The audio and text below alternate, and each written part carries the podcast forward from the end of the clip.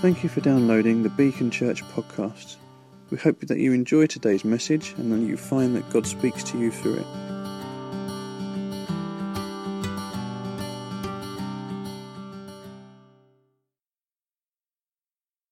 We're about to start a new uh, series that I'll, I'll be preaching through for the next few weeks, and it's a series on the book of Jonah.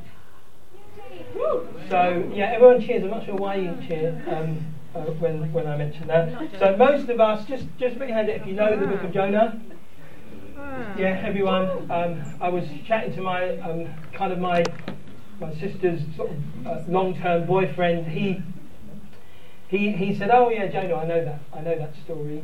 Um, uh, Chester, my nephew, was four this week, and um, uh, somebody bought him. We didn't. Somebody bought him a little sort of like Bible story book, and I was talking to my uh, sort of uh, with my sister's boyfriend, and he said, "Oh yeah, he, he knew some of the stories." Jonah. He said, "Oh, there was a story in there that's missed me. I'd never heard of that, and that was Daniel and the lion's den." He said, "I never, never knew that story," and uh, it was just interesting talking to him about how people view things like Jonah.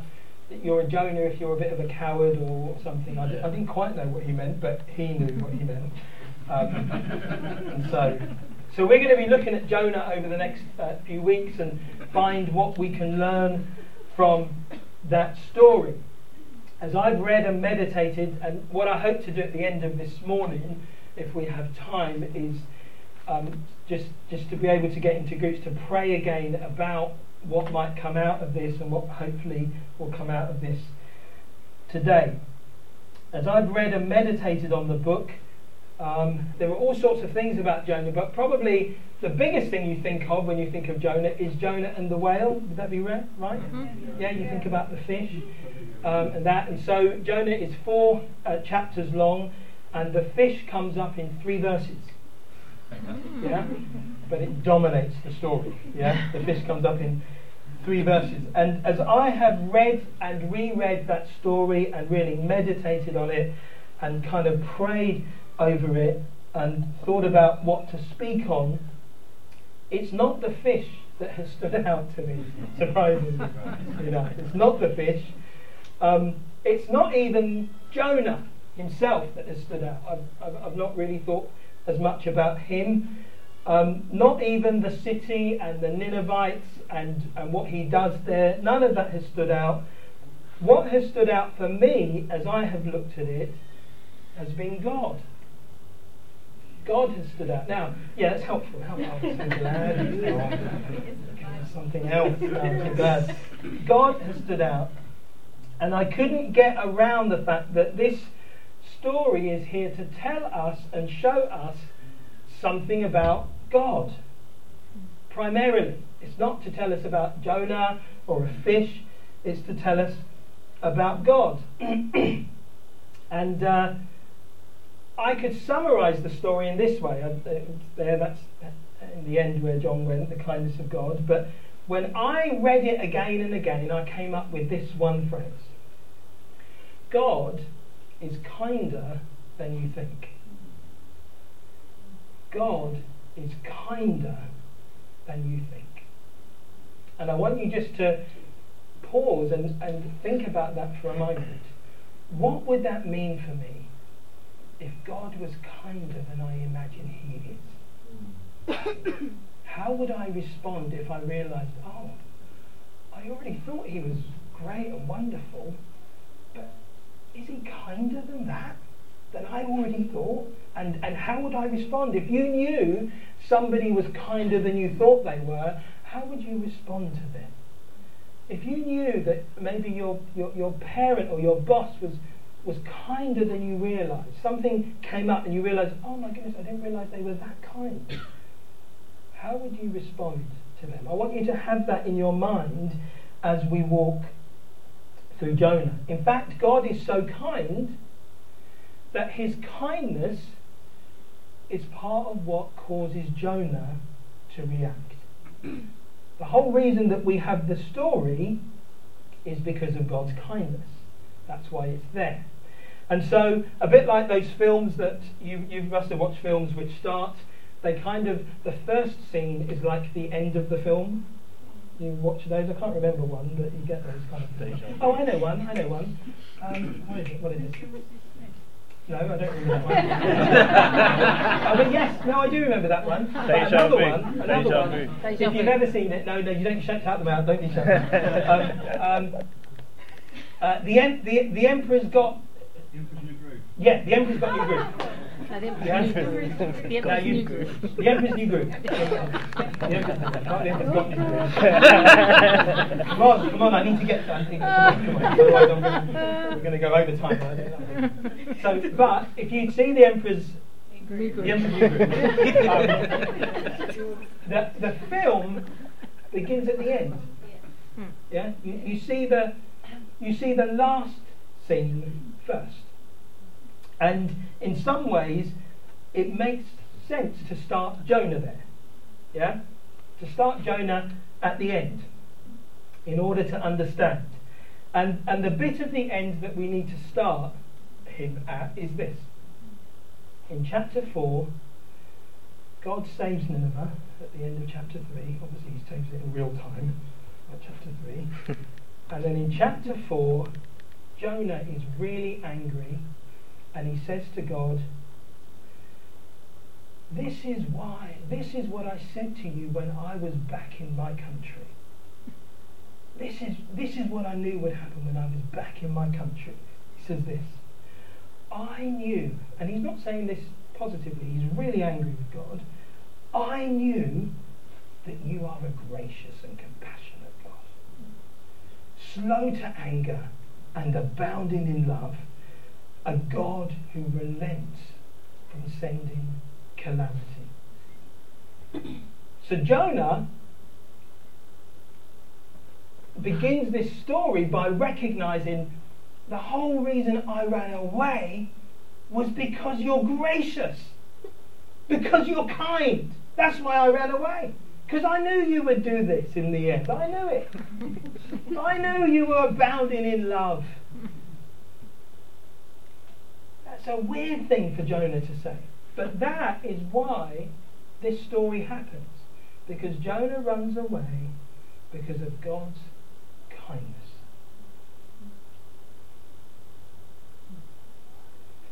And I just want to remind us, as I really like to do when we come to a story like this, and, and what we do is we, a lot of us, we just do lots of mental gymnastics in terms of, well, how do I fit with Jonah? Oh, I'm not like Jonah.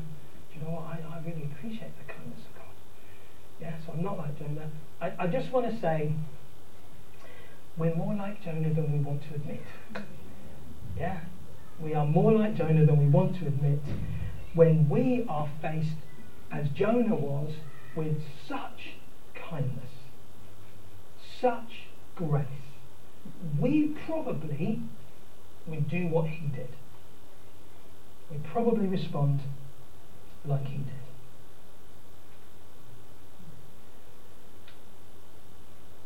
Running away from the purposes of God is not something that is exclusive to Jonah or other people in the Bible. Yeah? It's not exclusive to them. We ourselves can do the same thing, even though we might not buy tickets and get on ships. Yeah? We can still run away from the purposes of God.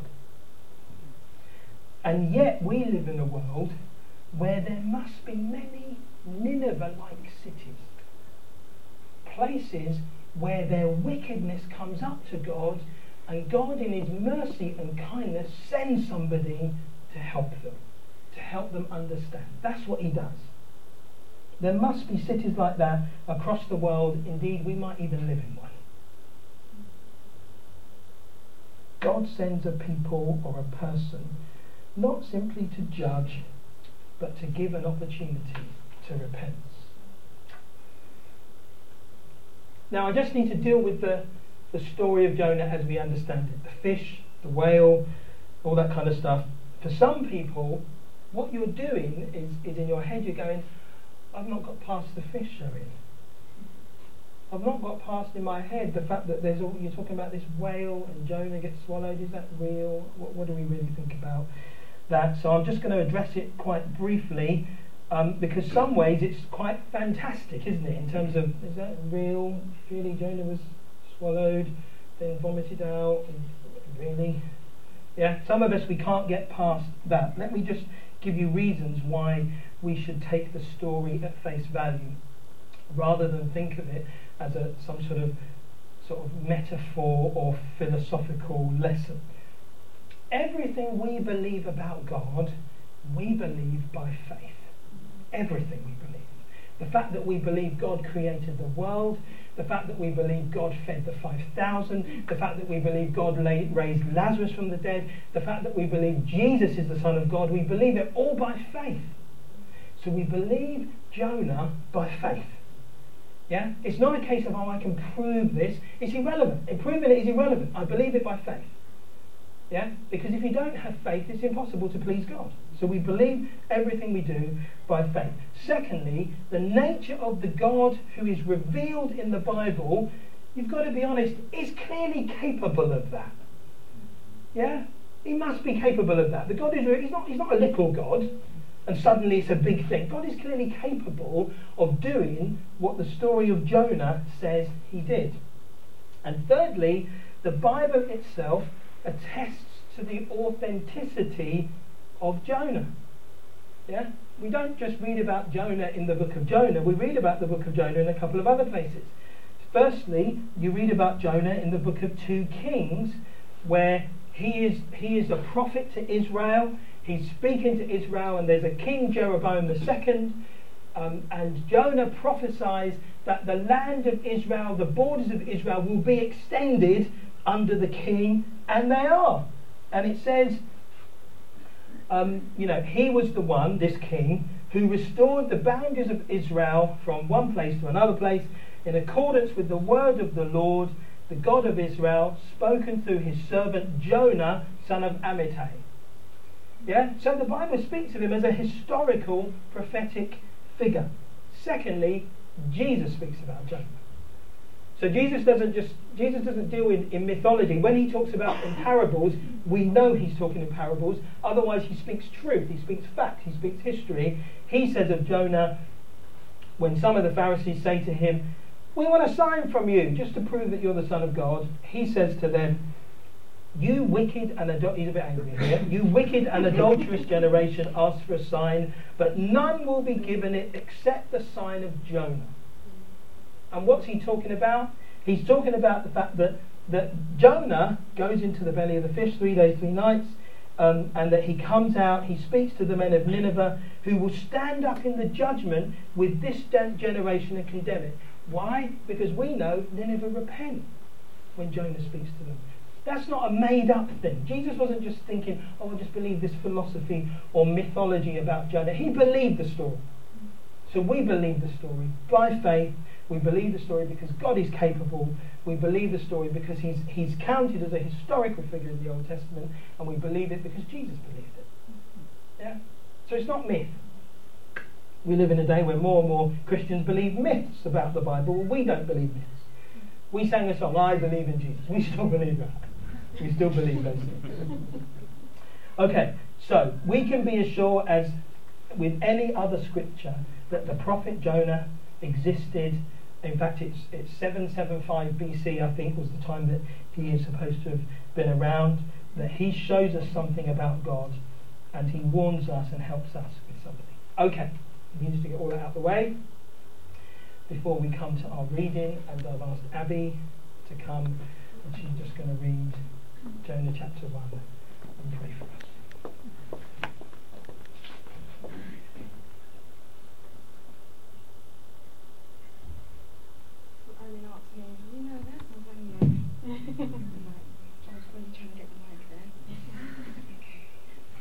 Jonah chapter 1, reading from the NIV. The word of the Lord came to Jonah, son of Amittai. Go to the great city of Nineveh, of Nineveh, and against it, because its wickedness has come up before me. But Jonah ran away from the Lord and headed for Tarshish. When he went down to Joppa, where he found a ship and bound for that port. After paying the fare, he went aboard and sailed for Tarshish to flee from the Lord. Then the Lord sent a great wind on the sea, and such a violent storm arose that the ship threatened to break up. All the sailors were afraid, and each cried out to his own God, and they threw the cargo into the sea to lighten the ship. But Jonah had gone below deck, where he lay down and fell into a deep sleep. The captain went to him and said, How can you sleep? Get up and call on your God. Maybe he will take notice of us and will not and we will not perish. Then the sailors said to each other, Come, let us cast lots to find out who was responsible for this calamity. They cast lots, and the lot fell on Jonah. So they asked him, Tell us, who was responsible for making all the trouble for us? What do you do? Where do you come from? What is your country? From what people are you? He answered, I am a Hebrew, and I worship the Lord, the God of heaven, who made the sea and the land. This terrified them, and they asked, What have you done? They knew he was running away from the Lord because he had already told them so. The sea was getting rougher and rougher, so they asked him, What shall we do to make the seas calm down for us? Pick me up and throw me into the sea, he replied, and then it will be calm. I know that it is my fault that this great storm has come upon you. Instead, the men did their best to row back to land, but they could not, for the sea grew even wilder than before. Then they cried to the Lord, O Lord, please do not let us die for taking this man's life. Do not hold us accountable for killing an innocent, for you, O Lord, have done as you pleased. Then they took Jonah and threw him overboard, and the raging sea grew calm. At this the men greatly feared the Lord they offered a sacrifice to the Lord and made vows to him. But the Lord provided a great fish to swallow Jonah, and Jonah was inside the fish three days and three nights.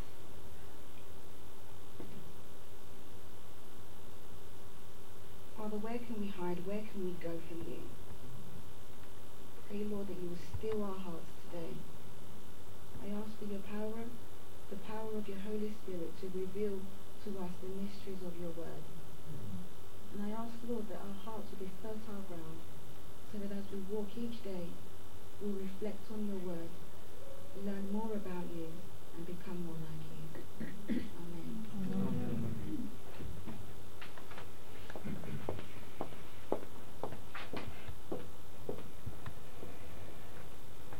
God sends Jonah, calls Jonah to Nineveh. And so this first talk, God calls Jonah.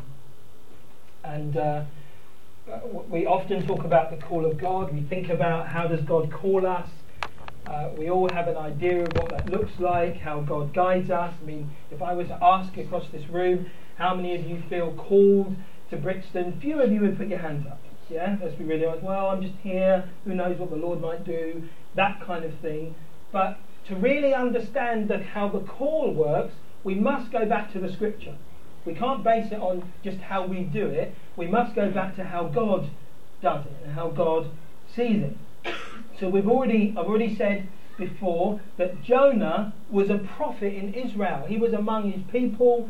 He prophesied a, a, a big prophecy that, that, the boundary lines were going to be extended. Um, I mean, he lived under a, an evil king, a king who did evil, in the eyes of the Lord, but he still prophesied a great prophecy which came to pass. So within Israel, maybe, and I'm speculating a little bit here, maybe he was a bit of a minor celebrity. His name's in the Bible, he's in 2 Kings. People know Jonah. Oh, Jonah's the one who prophesied. Yeah, they know him. He's, he's known among the people, and he's a true Israelite. If ever there was an Israelite, Jonah is one of them. Maybe as he's going along, high fiving all the people, look, his prophecies come to pass. Somebody says, Jonah, you're going to go to Nineveh one day. It's like, I go to Nineveh. I'm even among the people of God. Go to Nineveh for. Nineveh was a wicked city. It was, it was known. It was, it was a brutal city. It was a violent city. And maybe that reputation was known in Israel. And the last thing Jonah thought about himself was going to Nineveh. I reject that. That's not the Lord. The Lord has told me to be a prophet to his people. So Jonah is there uh, doing his thing with the people, Jonah then, maybe somebody said that, maybe Jonah wakes in a dream, maybe God says to him, Jonah, I want you to go to Nineveh. And Jonah again, oh, this is not the Lord's doing. Because if the Lord were calling me, surely He would call me somewhere that I maybe quite like. Surely He would give me a passion for something. Surely He would speak to me in a different kind of way. Lord, I've got too many. You've opened up doors here, Lord. Why would you call me to another place? We don't know what the arguments have gone in his head, but we do know what our arguments are when God speaks. We do know what God might say. And so Jonah gets this call. In fact, in the midst of all of this, God's speaking, Jonah, so let's, let's just assume that he's not a big re- rebel. Jonah simply goes, oh, I feel in my spirit God's calling me to Tarshish. God wants me to go to Tarshish. And he mentions it, and some of his friends go, Great, go to Tarshish. That's where, now Tarshish is the opposite direction of Nineveh. You can look at the map.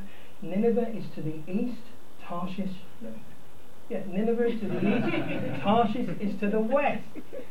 So he decides, the Lord's called me to Tarshish. He goes down to Joppa, to the port, and hey, it just so happens he finds a boat and it's going to Tarshish. He says, Oh, the Lord is opening up this direction for me. I'm going to go to Tarshish where I'm going to I'm going to be a prophet. He gets on the boat. The Lord gives him rest. He sleeps. Oh, wonder. What a wonderful moment. Jonah is obeying the word of the Lord. But God had called him to, into Nineveh. And you know what I think? I think Jonah got all of that bit. He understands the voice of God. It says he was running from the presence of the Lord. In those days, for them, the presence of the Lord would have been situated within the tabernacle. It would have been situated within the, within the sort of the tent. It was in the ark. It was in a particular place. It wasn't like we think about it now, where we see the presence everywhere. So this idea of running from the presence of the Lord to us is like, God's everywhere. Yeah? Jonah was going from the place where they heard from God. He was moving away from that place. He's having a deep sleep. Maybe he's thinking he's having restful dreams. And probably he did not know this. Disobedience provokes God. So he's gone off. Yeah, he's clearly thinking, I can just go off. Yeah, God told me to go somewhere. He's clearly thinking, I can go and do my thing. Yeah, he must be, because he's not finished. He's clearly thinking that's okay. He doesn't know disobedience provokes God, and he comes after you. Because that's what happens. Jonah goes, he's sleeping on the boat, just resting his eyelids after his big, successful prophetic work in Israel. He's there on the boat, he's in a deep sleep, so he doesn't even know that it's all rocking and rolling. He doesn't know what's going on. Yeah? And why would he worry anyway? Because his God is the God of the land and the sea. He knows the God who does all of this stuff. So he's there, he flees from the Lord, he gets on the boat, but God is after him. God is not going to let him get away with that. Now you might be thinking, what's that got to do with kindness? Well, you'll see. Because that doesn't sound very good. Why doesn't God just let him go? Then why doesn't God just bless him in Tarshish? Why, why does God want him to come back to Nineveh? So he goes off, and the boat goes through all that stuff, and then the captain of the ship comes down, and maybe he wasn't expecting, but he sees a man sleeping while they're trying to save the boat, and he's like, What are you doing? We're about to die, and you're resting? So Jonah gets up. Maybe he now feels a little bit awkward. He's wondering, Oh, what's going on? In fact, maybe deep in his heart, he's not surprised that there's a storm. Oh. If I did the right thing. I wonder quite where I am. Maybe he's a little bit surprised. They're throwing cargo out. It says they're crying to their gods. But we know, don't we? But there's only really one God. You can cry to whoever you like, but unless you cry to the living God who created the land and the sea, it doesn't make any difference. Yeah? So they're doing their thing. Maybe they're doing their superstitious stuff whatever, they're crying to God, nothing's happening, they're all afraid, and they pull Jonah out. And so Jonah finds himself in a position where hopefully it won't happen to us, but his sins are about to find him out. His disobedience to God is about to come out. He thought he was safe. He had run. He'd got on a ship. He was going in the opposite direction. He was in the hole of the boat. The last thing he expected was God to fish him out there. But God finds him out, and they say to him, Get up! Call on your God! I mean, he must have felt a little bit embarrassed at that point, knowing who his God was, knowing what his God was like. that these men are panicking. Call on your God, whoever he might be. Okay. The sailors then cast lots, and it falls on Jonah. So Jonah may well have been reminded at this point that of that truth that sort of David speaks about in the Psalms. Where can I go from your presence? if I go to the heights, you're there. If I go to the depths, you're there. And Jonah's like, ah, he's everywhere. I haven't quite realised how everywhere he is but he's everywhere. So Jonah then has to face up. They ask him lots of questions. Where are you from, Jonah? What's it all about? What's happened? You said you were fleeing from the presence of the Lord, but what is this? And then Jonah acknowledges, I am a Hebrew. Remember, he's an Israelite. Yeah, he is a he is an Israelite of Israel. I am a Hebrew, and I worship the Lord uh, yeah, no, not, no, not just, I worship the God who created all this. what have you done? What have you done that he would do this to us? Who is this Lord?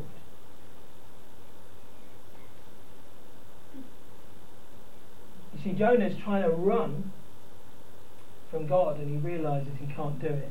But in his running and God's pursuing of him, he's put other people at this point in danger. He's made it difficult for them. They are fearful. And so then they ask, as all people do, this is in the heart of all people, how do we appease this God? If you think about the way people live, even today, we're always looking to appease God or something. I'm touching wood, I'm doing something. I'm doing something to appease. To, how, how, how do I get help? How do I appease God? We said, how do we appease this God who's done all this to us? How do we appease him? And it's really interesting what happens. He says he's now faced up, yeah, I think I've brought this upon you. Uh, what should we do? Throw me into the sea and it will become calm because I know it's my fault that this has happened. So Jonah begins really to be repentant about what he's done, but it's really interesting how they respond. Yeah? Because Jonah's saying, Do you know what? To appease this God, there needs to be some kind of sacrifice. You need to throw me into the sea. Yeah? Because the God that I worship is the God of the land and the sea, but I also know he's the God of life and death. Yeah? Jonah knows that. So throw me into the sea. It's really interesting their response. The men did their best to row back to land. Yeah? Why is that interesting? Because often when we try to appease God, we do our very best. Yeah? At whatever it is, we do our best. We try our best. We, we give it everything we can. We really, really, really focus on something because we're trying to appease God. We think in the end our efforts make a difference. And I don't want to not, please, please don't mishear me when I, when I say this, oh, it's rubbish in us. I'm not, I'm not doing that, but I am saying that in reality, the only thing that was going to appease God was for Jonah to be thrown into the sea. Their efforts were not going to do it. No matter how much they worked, no matter how laudable they were, their efforts in the end were not going to bring about the result that they wanted. If they wanted to appease God, they needed to do what God had said. Jonah into the sea. If you want to appease God, do what God has said. Yeah. Making more effort doesn't actually make a difference obedience appeases God. So instead, they try and row. Rowing back to land. I mean, it is really laudable that they would do that. They're showing more righteousness than Jonah had at this point. They're trying to row back to land, but they can't get very far because the sea just grows even wilder. And then it's really interesting, isn't it? Because in a, a few earlier verses, it says that they all prayed to their own gods. Yeah? So when the sea gets wild, they're all beginning to pray to their own gods. And then in verse 14 it says this They then cried out to the Lord. They then cried out to the Lord. So if ever there was an example of people are praying and crying out and everything, they're calling out, then they were in a moment of real difficulty. They understand a little. All they understand is that Jonah worships the Lord of the land and the sea. They then cry out to the Lord. They then come to the place where they can get real help. And they say, and up until this point, these men didn't even know that there was a Lord. They didn't know there was a God over the land and the sea. They didn't know about that God, but now they do. And they cry out, Please, Lord, do not let us die for taking this man's life. Don't let us die. This is an appeal. Please, God. We don't fully understand it all, but don't let us die because we're going to take this man's life. Do not hold us accountable for killing, as far as we're concerned, an innocent man. For you, Lord, have done as you pleased. Talk about a turnaround. Talk about you jump on a boat as a sailor and you're, you're a pagan and you worship whatever you worship, and by the end of your journey, you worship the Lord who is God. Imagine people coming to that kind of turnaround. They took Jonah, and they threw him overboard, and they're thinking, Jonah's dead. This man has sacrificed his life for us. That's what they're thinking. And what do they do? They don't then worship Jonah. They greatly feared the Lord. And they offered a sacrifice to the Lord and made vows to him. Do you know what? That bit there is a sign of the kindness of God. God didn't want Jonah to go off to Tarshish. It wasn't that God had planned that. But in his doing that, God, in his mercy and grace, reaches some people. But that doesn't justify what Jonah did. We're not saying that, well, you know, okay, Jonah went to disobedience, but actually in doing so, you know, people were saved. and No, that doesn't justify. it. God is just gracious. God is gracious. And God, all things work together for good for those who love God. And Jonah did love God. He may have been disobedient, but he did love God. And in bringing him back, God brings to himself men who would never have thought about him, but now worship him. It's the kindness of God.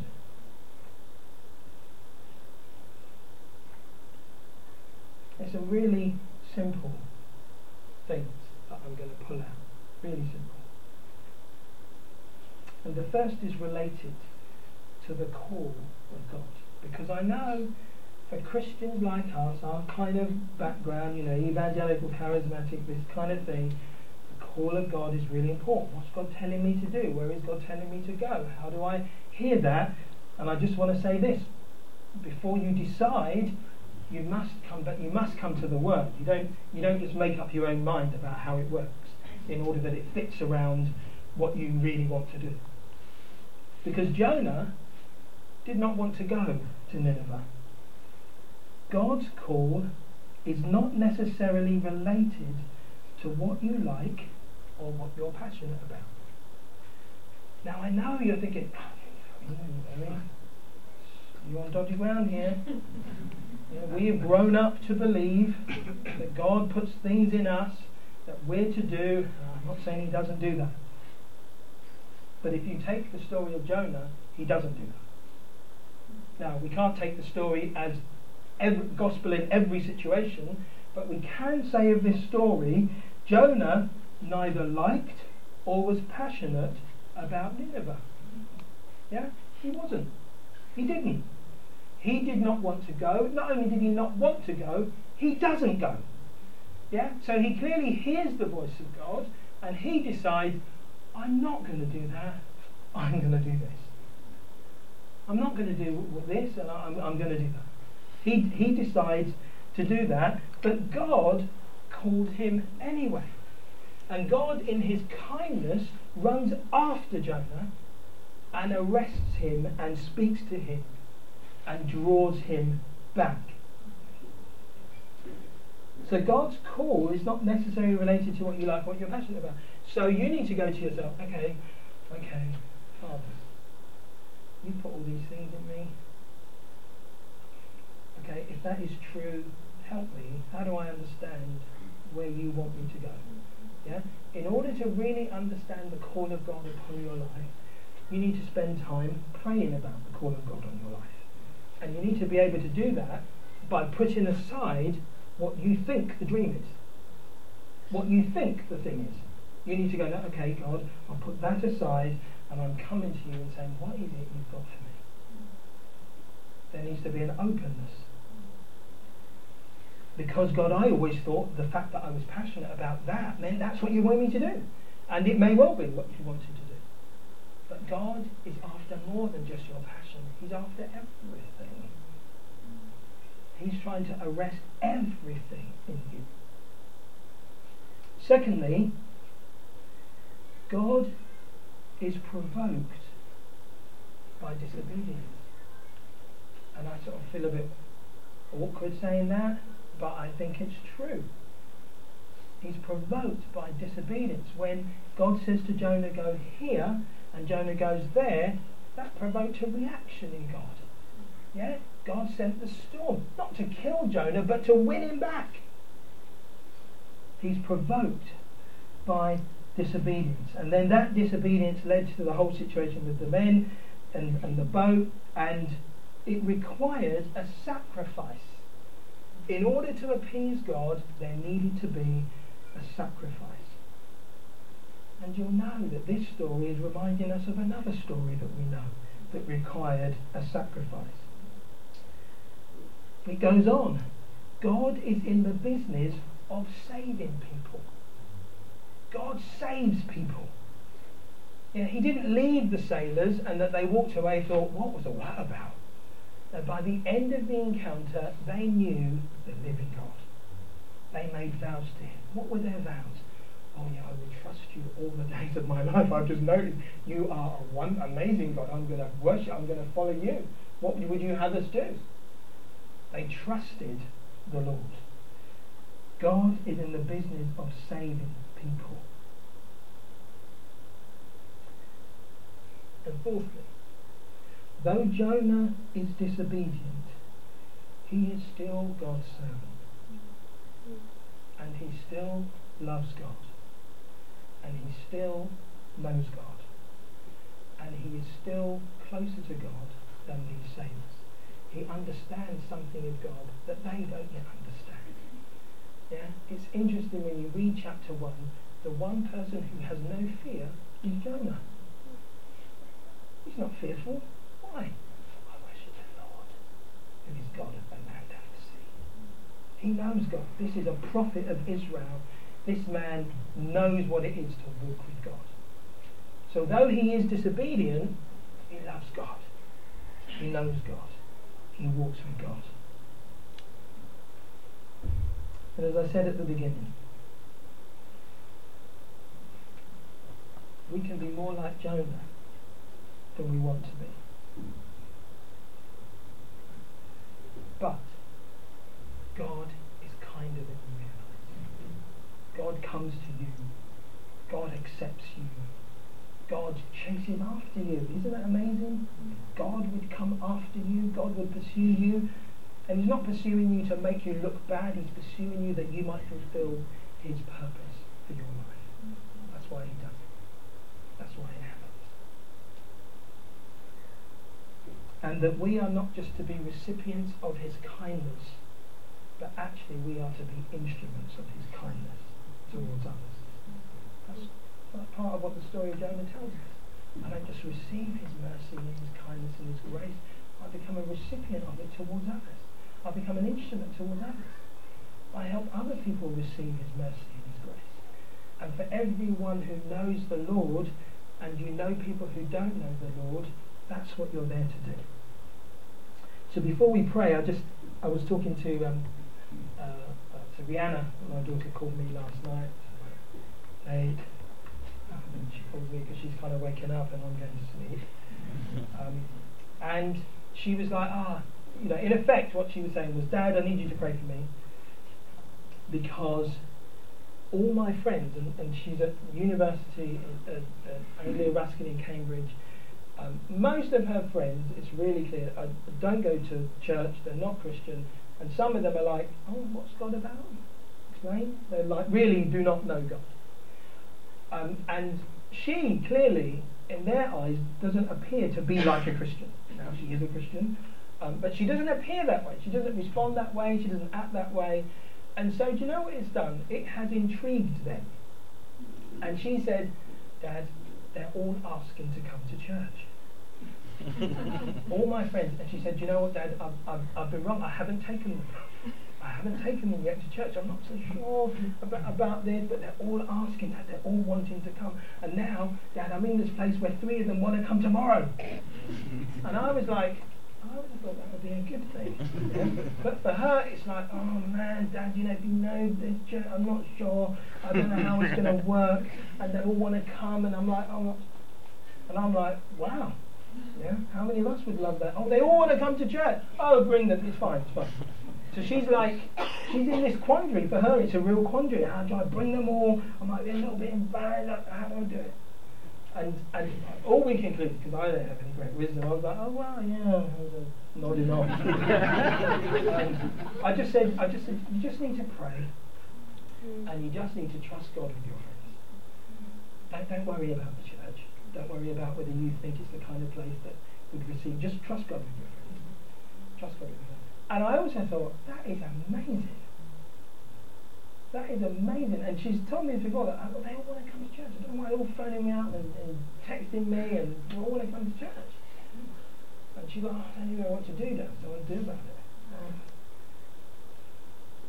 Because God wants to use Rihanna and us as instruments of his kindness to other people. Yeah? That's one of the reasons. That's a big thing for us. God wants to use you as an instrument of kindness to people who don't know him. And you know what? When I think about Barry, remember, we don't know whether Barry ever came to faith, ever prayed a prayer of commitment to Jesus. We don't know whether he acknowledged God. Certainly, if you heard what he said, he did not do that. And he was like, yeah, I come to church. Mm. So he was not up for God or anything like that. But you know what he received every day of his life for two years was the kindness of God. Mm. You were so kind to Barry. You were so kind to Barry. I mean, how do you do that? How do you do that, God? This guy doesn't want to know you. He likes the singing, but he doesn't want to know you. And yet you continually, you were so kind to him. You were so gracious to him. Why? Because God is in the business of saving people. And he uses the likes of us to do that. He does. He uses us. Okay, we're going to finish by quarter past.